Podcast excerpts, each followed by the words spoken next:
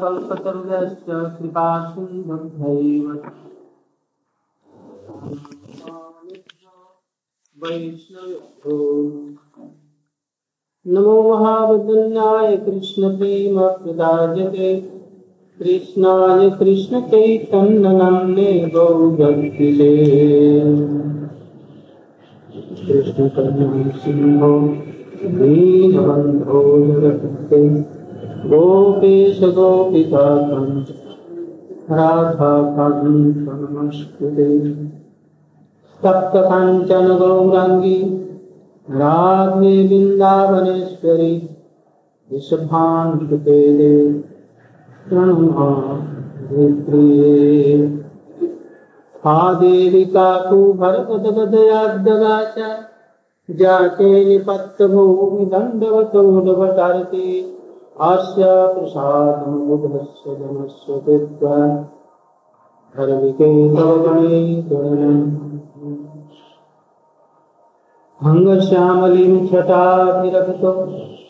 मन्दीकृतेन्दीवरम् जड्डञ्जागुडरोति संविदधसमपक्षन्नरस्य वृन्दारण्यनिवासिनं हृदि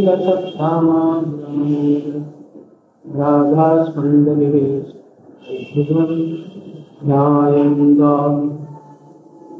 भक्त्या विनीनापराधलक्ष्यै चित्तास्य कामानि कृपामे त्वां शरणं प्रपन्ना। वृन्दे नमस्ते चरणाम् राधिकाय राधे कृष्णाय, कृष्णभक्ताय तद्भक्ताय यं प्रव्रजन्तमनुते तमपेत कृत्यम् द्वैपायनो पुत्रेति तन्मयतया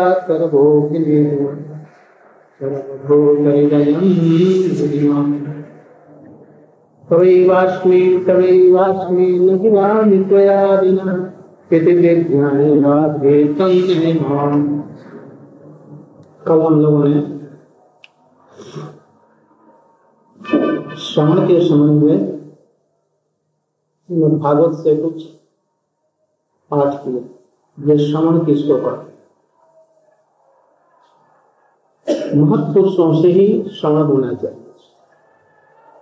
साधारण आदमी, जिसको कुछ ज्ञान नहीं है, जिसको निष्ठा नहीं है, जिसको भक्ति में एकांतिकता नहीं है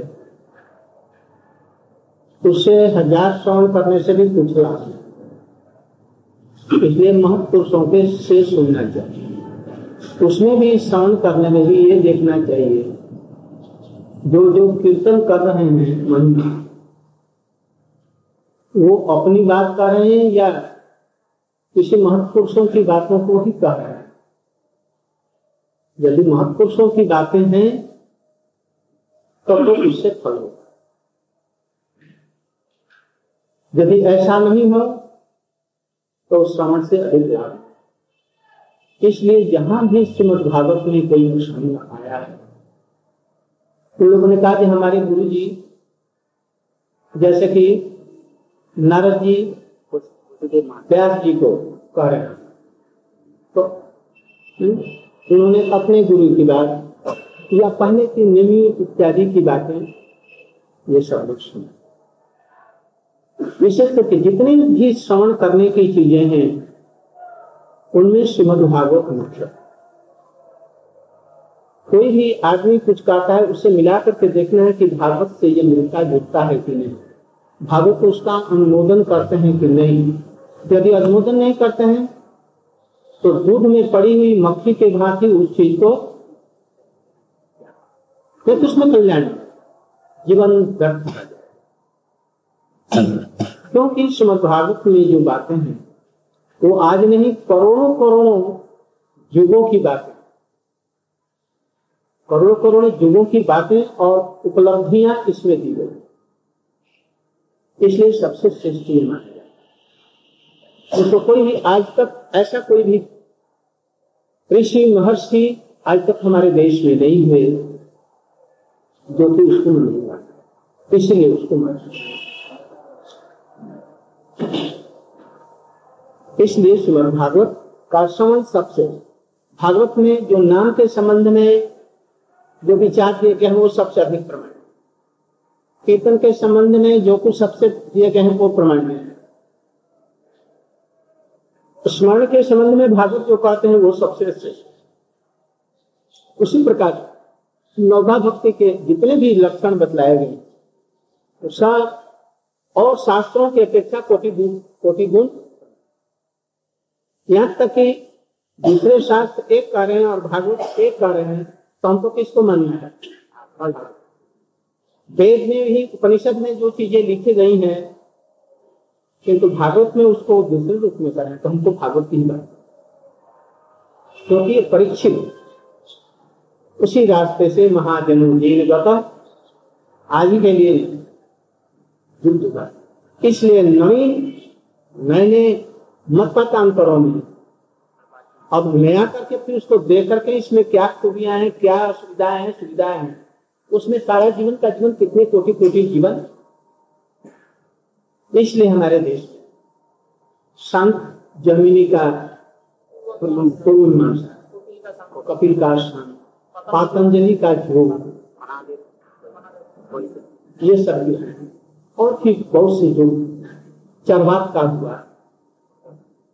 उन लोगों को किसी ने नहीं माना। बहुत कम थोड़े से लोगों ने किंतु भागवत के बाद तो सभी लोग, जितने रामानुज से लेकर के मध्वाचार्य, विष्णु स्वामी यहाँ तक कि शंकर, आचार्य शंकर इत्यादि, सभी लोग इसको मानने के लिए। और आज तक जितने विद्वान लोग होंगे, हो गए हैं, भक्त लोग सभी इसको मानने के लिए बने। इसलिए श्रीमद भागवत को प्रमाण चक्र यदि कोई भी कोई बात कहता है श्रीमद भागवत में उसको डिक्शनरी की भांति शब्द को उसकी भांति उसमें देख लो विचार कर लो यदि है तो ठीक है नहीं तो उसकी नहीं तो कल्याण जीवन का नहीं हो सकता।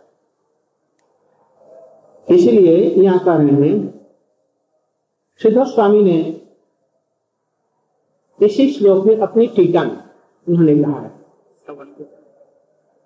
साधु लोग नाम के वक्ता है साधु लोग मैंने अनुभवी जो लोग जैसे नाग ऋषि, प्रहलाद, स्वयंभू, शंभु, कपिल, कुमार भीष्म पितामह। इसके बाद में फिर हम लोग ले आएँगे रामानुज मध्वाचार्य विष्णु स्वामी निम्बादित्य जमुनाचार्य वल्लभाचार्य, हमारे चैतन्य महाप्रभु जाए रूप सनातन इत्यादि, ये सब उसके बाद में फिर दूसरी कोटि आएगी। ये सब लोग तो इन लोगों को साथ ये लोग सब प्रमाणिक है। तो ये लोग नाम के वक्ता हैं। हरिदास ठाकुर नाम के वक्ता ये लोग नाम के वक्ता हैं। ऐसे वक्ता या कर, कीर्तन करने वाले यदि उपस्थित हो तो सुनो उनसे। सुनो। और यदि ना हो तो क्या करो? तब उनसे उपदेश और यदि सुनने वाला कोई नहीं है तो क्या करो? ना पड़ेगा अपने आप हरि नाम करो। दिन से याद रखो। यदि वैसे कोई उच्च कोटि के वक्ता हैं तो तुम लोग सुनो। बोलने की ज़रूरत नहीं है। और वैसे उपस्थित न हो तो श्रोता उपस्थित होने पर भगवान नाम वो करो तो।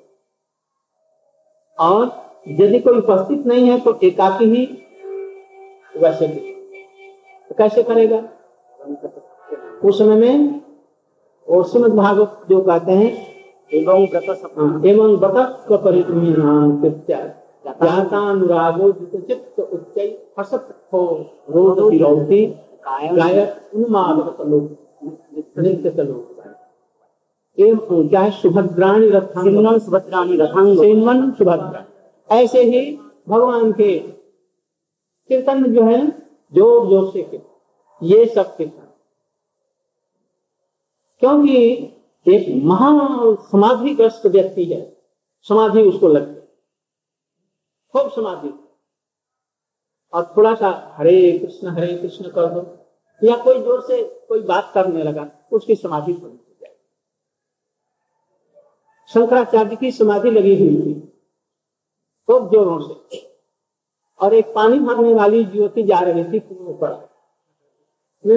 तो उसके पैर के पैजे बजे थे और समाधि जब भंग हो गई तो वो पानी पीने के लिए कुएँ पर आए। राजा मुझे पानी पिला दे। तो वो उनके तरफ़ में वो देखने लगी युवती लड़की। शंकराचार्य भी उसके तरफ़ में देखे तो शंकराचार्य ने कहा जी हमारे तरफ़ में किस लिए देख रही है? देखिए तुम्हारे जैसा एक हमारा नौकर था। वो कुछ दिनों से आ नहीं रहा है पानी भरने के लिए मुझे पानी भरने इसलिए तुम्हारे तरफ़ में देख रहे तो तुमने क्या समझा? ऐसे समाधिग्रस्त लोगों की ऐसे। वृंदावन में सौदरी ऋषि साठ कितना दस हज़ार वर्ष तपस्या बस। एक पानी के कल्लोल से ही वो सब खत्म हो पानी में कल्लोल आएगा, ये कहाँ से ये बज रहा है पानी? और बस। इसलिए विशेष करके कलयुग में समाधि चित्त को स्थिर करेंगे। ये शास्त्र में कहीं नहीं होगा। और हरे कृष्ण खुद जो से, जितनी तुम्हारी अंदर गंदी चीज़ें अरे खूब ज़ोर से। इधर उधर से चित्त में काम नहीं जैसे समुद्र में एक लोटा डुबाओ, या एक घड़ा डुबाओ और पानी निकालो, उस पानी को भरते हुए एक घड़ा पानी जो समुद्र से निकला एक नदी में हो, तालाब में, सरोवर में कहीं। और वो पानी निकला उस पानी को भरते हुए कितना समय लगेगा? समझ रहे हैं? पानी जो एक घड़ा उसमें से एक लोटा या कोई भी अपने पात्र से उठाया। उसको भरते हुए कोई समय लगता है? एक सेकंड में बराबर। ऐसे अपने चित्त से सब चीज़ों को हटाओ, न? मन को निर्मल बनाने की चेष्टा करने के लिए चित्त से जितनी प्रकार की कामनाएँ, वासनाएँ हैं, निकालो। थोड़ा सा निकाला, उसको भरते हुए फिर कामनाएँ, वासनाएँ, ये तो समुद्र ने अथा समुद्र है कामनाएँ कितना समय लगेगा? वो विषय को आते हुए, कामनाओं को आते हुए एक सेकंड नहीं आया। बल्कि और पहले की अपेक्षा अधिक आ जाएँगे।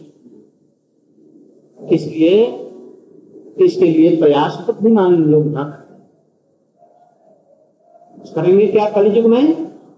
जब कीर्तन होकर के चित्त अपने आप समाप्त हरे कृष्ण हरे कृष्ण, ज़ोर से करने लगे, अपने कानों में भी आवाज़ गूंजने लगी।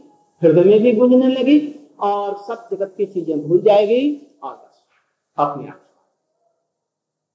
इसी पद को लेकर के हमारे जितने आज तक आचार्य हुए हैं अपने चित्त को चुना आज ही। नहीं वो कलयुग के पहले भी सतयुग इत्यादि से पहले। ऐसे इसलिए ये कह रहे हैं समन करो। पहले समन हो श्रवण में भी ऐसा है।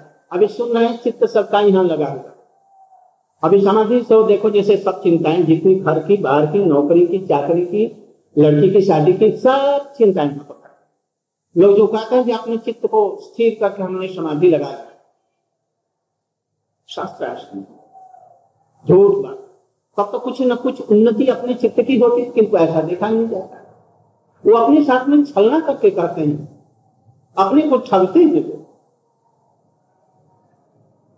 इसलिए इस पर विश्वास इसलिए शास्त्रों के भाषा पर विश्वास करके हम लोगों को एकदम अजमाई हुई बात, पक्की बात। तो श्रवण के संबंध में हमने अब कीर्तन के संबंध में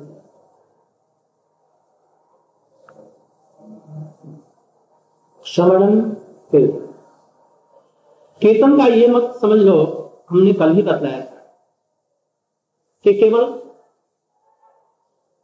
ये मृदंग और करताल हारमोनियम, गयाला इसरार ढोलक, तबला, इन्हीं के स्वर से मिला करके गायन को कीर्तन करता है इसका कीर्तन कीर्तन का तात्पर्य कि भगवान के नाम रूप, गुण और लीला इसकी उपलब्धि अपने हृदय में हो। और उपलब्धि के बाद में दूसरों के निकट में उसका वर्णन करना एकदम दत्त चित्त होकर के। तो इसका नाम है, कल हमने उदाहरण दिया था भैया सके कीर्तने। व्यास की कीर्तन का सुनने वाले अच्छे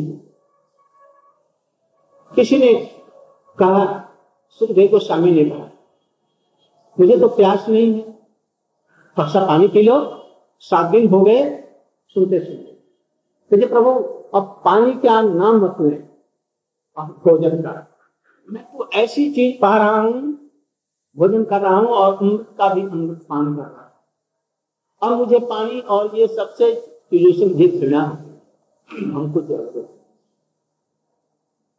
यदि किसी को नाम में और भगवान की कथाओं में रुचि हो और बड़े लगन के साथ में वो सुन रहा है या कीर्तन कर रहा है, उस समय में यदि कोई उसके सामने पानी ले जाए ना पीने के लिए तो उसे बीस के समान इसलिए ये कह रहे हैं कि कीर्तन में क्या किसी महापुरुष से उसने सुना भगवान के नाम रूप गुण मिला जैसे सुखदेव गोस्वामी ने व्यास जी से इसका श्रवण किया प्रहलाद महाराज जी ने अपने गुरु नारद जी से कितना, साठ हज़ार वर्ष तक श्रवण किया और उसकी उपलब्धि की। और उनसे सभी जो कुछ उसका लक्षण है सब उनमें आया। और तब सुखदेव गोस्वामी जी परीक्षित महाराज जी के सभा में गए और उस सभा में नारद जैसे सुखदेव गोस्वामी नारद, व्यास, पराशर, वशिष्ठ, गौतम, हारिक नौ जगेंद्र इत्यादि सब ऋषियों से अट्ठासी हज़ार ऋषियों से भरा और गृहस्थ भक्त कितने ऊँचे लोग वशिष्ठ इत्यादि सभी लोग गौतम इत्यादि। और उसमें नंग धड़ंग सोलह वर्षीय बालक को बैठा और उनका अनुमोदन रहा नारद जी का, व्यास जी का और जितनी प्राचीन रहे किंतु एक बात है, ये इसे, ये मत समझ लेना है कि उनसे भी ये श्रेष्ठ हो गए। ऐसा करने से अपराध हो जाए। कोई कोई अपने बच्चे को देखने के लिए बैठा देते हैं ये कैसा ये पाठ कैसा ये बोल रहा है? कैसा इसमें योग्यता कैसी इसलिए सुखदेव गोस्वामी जी कैसे जुड़ते थे, उनके मुख से सुनने से ही परीक्षित महाराज जी का ऐसा हुआ। अन्यथा दूसरा कोई साधारण आदमी वक्ता होता, आज के ये पाठ करने वाले जो सब उसे कुछ नहीं। इसलिए योग्य व्यक्ति होने उसमें ज़रूरी नहीं है, जैसे ये सब बाजा इत्यादि की ज़रूरत तत्व को जान करके और श्रोताओं के चित्त को उन्नत बना देता उन्नत। अपने समान लेवल में ले आएगा इसलिए ऐसा वक्ता होना चाहिए।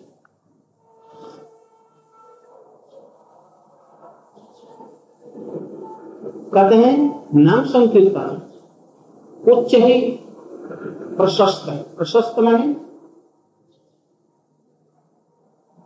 प्रशस्त माने सब प्रकार से उचित उच्च स्वर से तीन प्रकार के होते हैं। एक होता है मानसिक जप, एक होता है उपांशु जप, और तीसरा होता है कीर्तन। मन ही मन जीवा के पिलाए बिना, जो मंत्र के अक्षरों का ध्यान होता है, उसको कहते हैं स्मरण। मन के द्वारा। उसको मानसिक जप का उपांशु जप उसको कहते हैं, जबकि थोड़ा सा शब्द मधुर शब्द निकले। और केवल अपने आप सुन सके तो इसको उपांशु और जब जीवा की स्फूर्ति होने से, चलने से होठ चलते हैं, और दूसरा भी सुन सकता है, दस भी सुन सकते हैं हज़ारों सुन सकते हैं, लाखों सुन सकते हैं, तब ये और एक दूसरे से सभी क्रमशः सौ गुना अधिक श्रेष्ठ।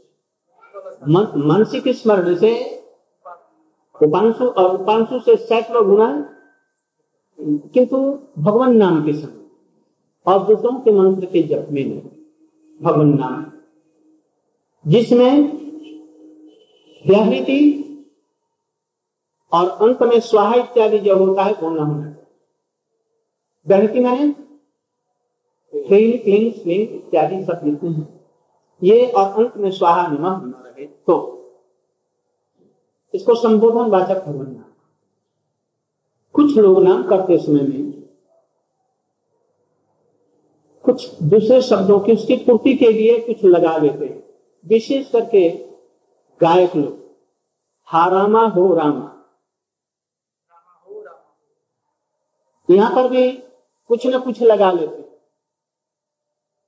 हे राम हमारे ऊपर हे कृष्ण हमारे ऊपर नहीं और एक आदमी कृष्ण कृष्ण कृष्ण। कौन श्रेष्ठ है? हम्म? ये जो है, उपाधि शून्य सब प्रकार के इसे पूर्ण निर्मल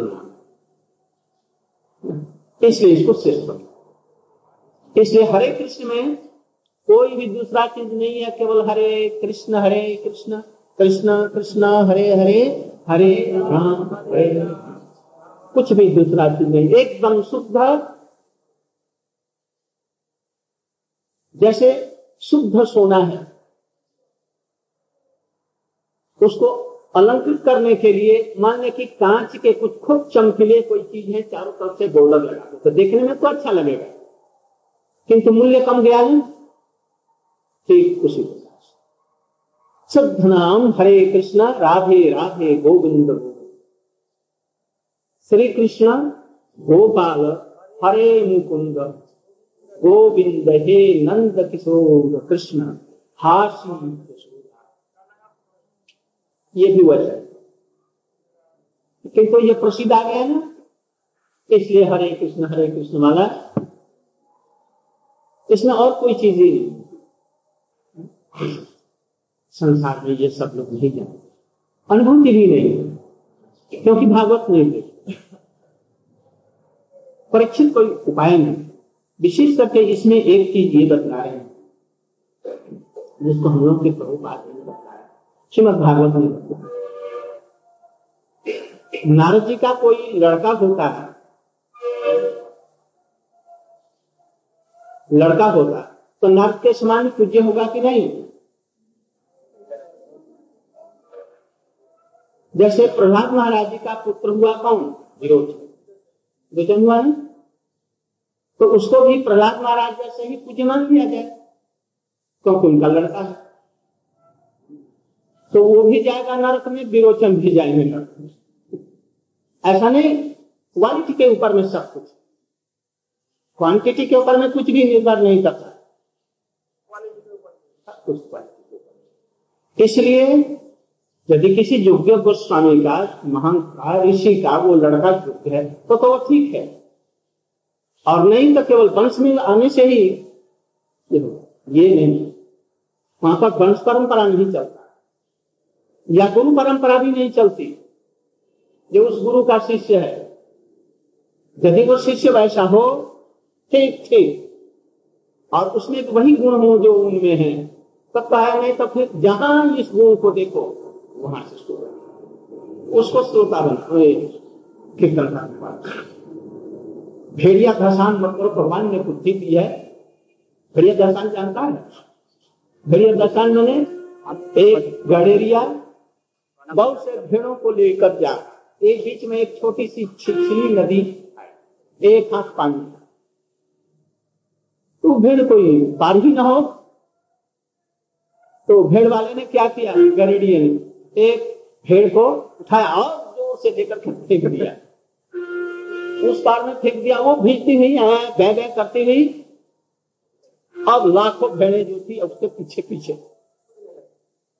कुछ जुटती कुछ फराती, कुछ तैरती, जैसे, तैसे। भक्ति राज्य, भजन राज्य, साधु मार्ग, ऐसा। नहीं क्रिया भाषा शुद्ध अनुभूति के ऊपर ये सब चीज़ें इसलिए जैसा गुरु होगा और उस गुरु शिशु रूप में यदि सुना जाए प्रैक्टिस किया जाए तब तो, वो फल होगा। अन्यथा कल्पना करके ही किसी को मान लिया। इसलिए वहाँ पर पहले श्रवण जो कराएगा जो कीर्तन करेगा उसमें क्या गुण होना चाहिए? इसलिए चैतन्य महाप्रभु जी ने कहा सुनना मान दे भगवान का नाम कीर्तन कौन करेगा जिनमें ये चार गुण हो की अपेक्षा ही तीन में भी कुछ अभिमान होने का कारण है किंतु हमें तो वो भी नहीं क्योंकि इतना चुप्त जीव है अभी एक मिनट के बाद में क्या हो जाएगा कुछ पता ही नहीं अधिक खा लिया तो भी गड़बड़ी, नहीं खाया तो भी गड़बड़ी। अभी यहाँ से उस पार, सड़क के उस पार में जाते हैं हम लोग, सोचते हैं कि लौटेंगे कि नहीं, कोई ठीक गारंटी नहीं। और ऐसा जीव अभिमान का कार्य मैं हूँ में कुछ अभिमान है, वो यथार्थ है किसको हम लोगों का अभिमान सहिष्णु सहिष्णु होना चाहिए। जो भगवान नाम करेगा, वो दुखों के ही आने पर बिल बिल आएगा उसको दूर करने की चेष्टा करता रहेगा सारा जीवन। तो भगवान का भजन कब करेगा इसलिए आने दो उनका कर्तव्य है आना और हमारा काम है। करके भगवान का भजन करना उसको ध्यान ही नहीं देना है। अने तो थोड़ा सा कुछ हुआ, बस। उधर ही में लग गए। दूर करने में ही। सारा जीवन को दूर करते रहो। तो भगवान का भजन नहीं होगा। सही सुन। और दूसरों को यथा योग्य जान करके सम्मान देना। और अपने लिए सम्मान देना। कब वो नाम धीरे धीरे ऊपर होकर के तब फिर या ये भगवान का भजन, जो कुछ है इसके द्वारा। श्रीमद भागवत में जो कहा गया, जब पहले हम लोगों ने सुनो, लोग कहा हम लोगों ने, नारद ऋषि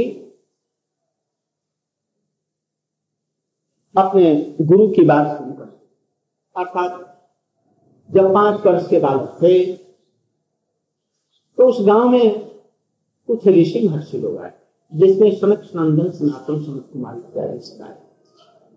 और वर्षा के चाल का वहीं पर एक कुटी निर्माण करते रह करके साधन भजन करने की चेष्टा उसी समय छोटा सा पंचवर्षीय बालक वो उनके पास में गया और प्रतिदिन उनकी कथा सुनता और बड़ी धीरे धीरे उनकी श्रद्धा हो गई, चित्त निर्मल होने लगे। और उनका प्रसाद भी जो पत्तों में लग जाता प्रसाद ले लू, ऐसे हाथ जोड़कर मैं प्रसाद ले लू, ठीक। दूसरा कभी नहीं फिर तो फिर कोई दूसरा नहीं। फिर तो उसके लिए लगा छोटा सा बच्चा। प्रसाद उसके लिए जानबूझ करके रख देते थे प्रसाद के लिए कुछ बनता है तो कोई अच्छी चीज़ होती है, उस अपने नहीं खाते, उस बच्चे के लिए रखते और थोड़ा सा प्रसाद ऐसे पानी से कुछ दिनों में उसका चित्र एकदम चौथे महीने जब ये लोग जब जाने लगे दूसरी जगह पे, ये वहाँ उत्कंठित होकर भगवान को कैसे पाऊँगा? रोने लग गया। तो उसका रोता हुए देख करके इनका जी भर गया। और उन्होंने कहा, जैसे अच्छा एक मंत्र तुमको देते हैं, तुम किसी निर्जन स्थान में जाकर के आ ठीक, मंत्र दे दिया हमको। भागवत में का भी उल्लेख है, दे दिया। इसके बाद में ये लोग चले गए। मैया छोड़ते नहीं, एक दिन सांप ने काट दिया, वो मैया मर गई। मैया को छोड़ करके ऐसे ही मरी ही पड़ी हुई चले गए। कभी जंगल में, घोर जंगल में। और वहाँ पर एक सुंदर तालाब में पानी पिया और पी करके एक वृक्ष की छाया और जो गुरु जी ने मंत्र बतलाए थे उसी के अनुसार में जैसे उन्होंने शिक्षा की भजन करने के चित्त को एकांत करके और उसको कुछ दिनों के बाद और चित्त निर्मल होने पर अपने आप इस मंत्र को कर रहे, वो मंत्र ही साक्षात भगवान होकर के नारायण उनके सामने आ गए झलक देखी, और झलक देखते ही और अंत ध्यान झलक हो गई अब तो ये विलाप करके एकदम जैसे किसी मणि मणिहारे सर्प को वो मणि ले ली जाए और वो छटक करता है ये मछली को पानी से निकालता पानी से निकाल दो मछली को, जैसे छटक करके मर जाती इनकी दशा ये आई। तो भगवान, आकाशवाणी हुई इस प्रारब्ध कर्मों से बने हुए शरीर में मैं नहीं आ सकता। अभी तुम्हारे अंदर में शरीर में कुछ कामनाएँ हैं। जब ये संपूर्ण रूप से निर्मल हो जाएगी ये शरीर छूट जाने के बाद में तुम्हारा जो परिकट शरीर है अंदर में, भगवान के सेवा का, वो प्रकटित होगा और तुम जहाँ कहीं भी रह करके भजन तब तक तुम काल की प्रतीक्षा करो और तब तक भगवान नाम करते हुए सर्वत्र पृथ्वी में विचरण करो। संसार में की, किसी भी वस्तु से आसक्ति मत रखना। ये मैं है और मेरा हूँ।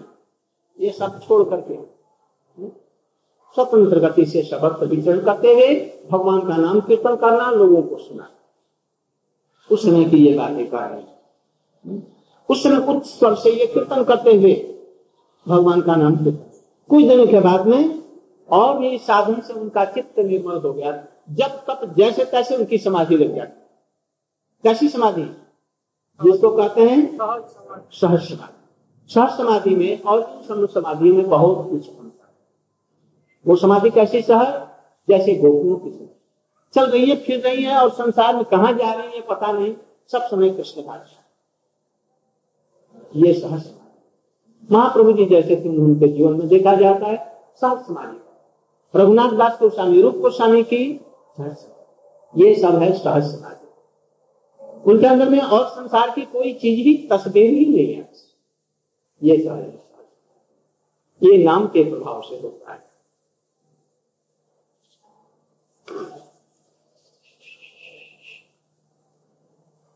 कलयुग में हरिनाम सबसे प्रधान क्यों है? इसका कारण बच्चा भजन में साधन में एक चीज़ की सबसे प्रमुखता है। किसी चीज़ के लिए आसन होना चाहिए, प्लेटफॉर्म होना चाहिए, आधार होना चाहिए। हम गाय धुलते हैं तो कोई आधार पात्र नहीं रहेगा तो किसमें धुलेंगे ऐसे ऐसे धुल लेने से तो नहीं हो जाएगा ना। कोई पात्र होना चाहिए। ऐसे जो भगवान का साधन भजन करते हैं, उसमें पात्रता की आवश्यकता है। पात्र होना चाहिए। तो पात्र क्या है? कहते हैं कि कलयुग में अधिकांश लोग गरीब होंगे। दरिद्र होंगे, गरीब, दरिद्र होंगे। बहुत चेष्टा करने पर भी जीविका का उपार्जन करना बड़ा भारी कठिन हो जाएगा।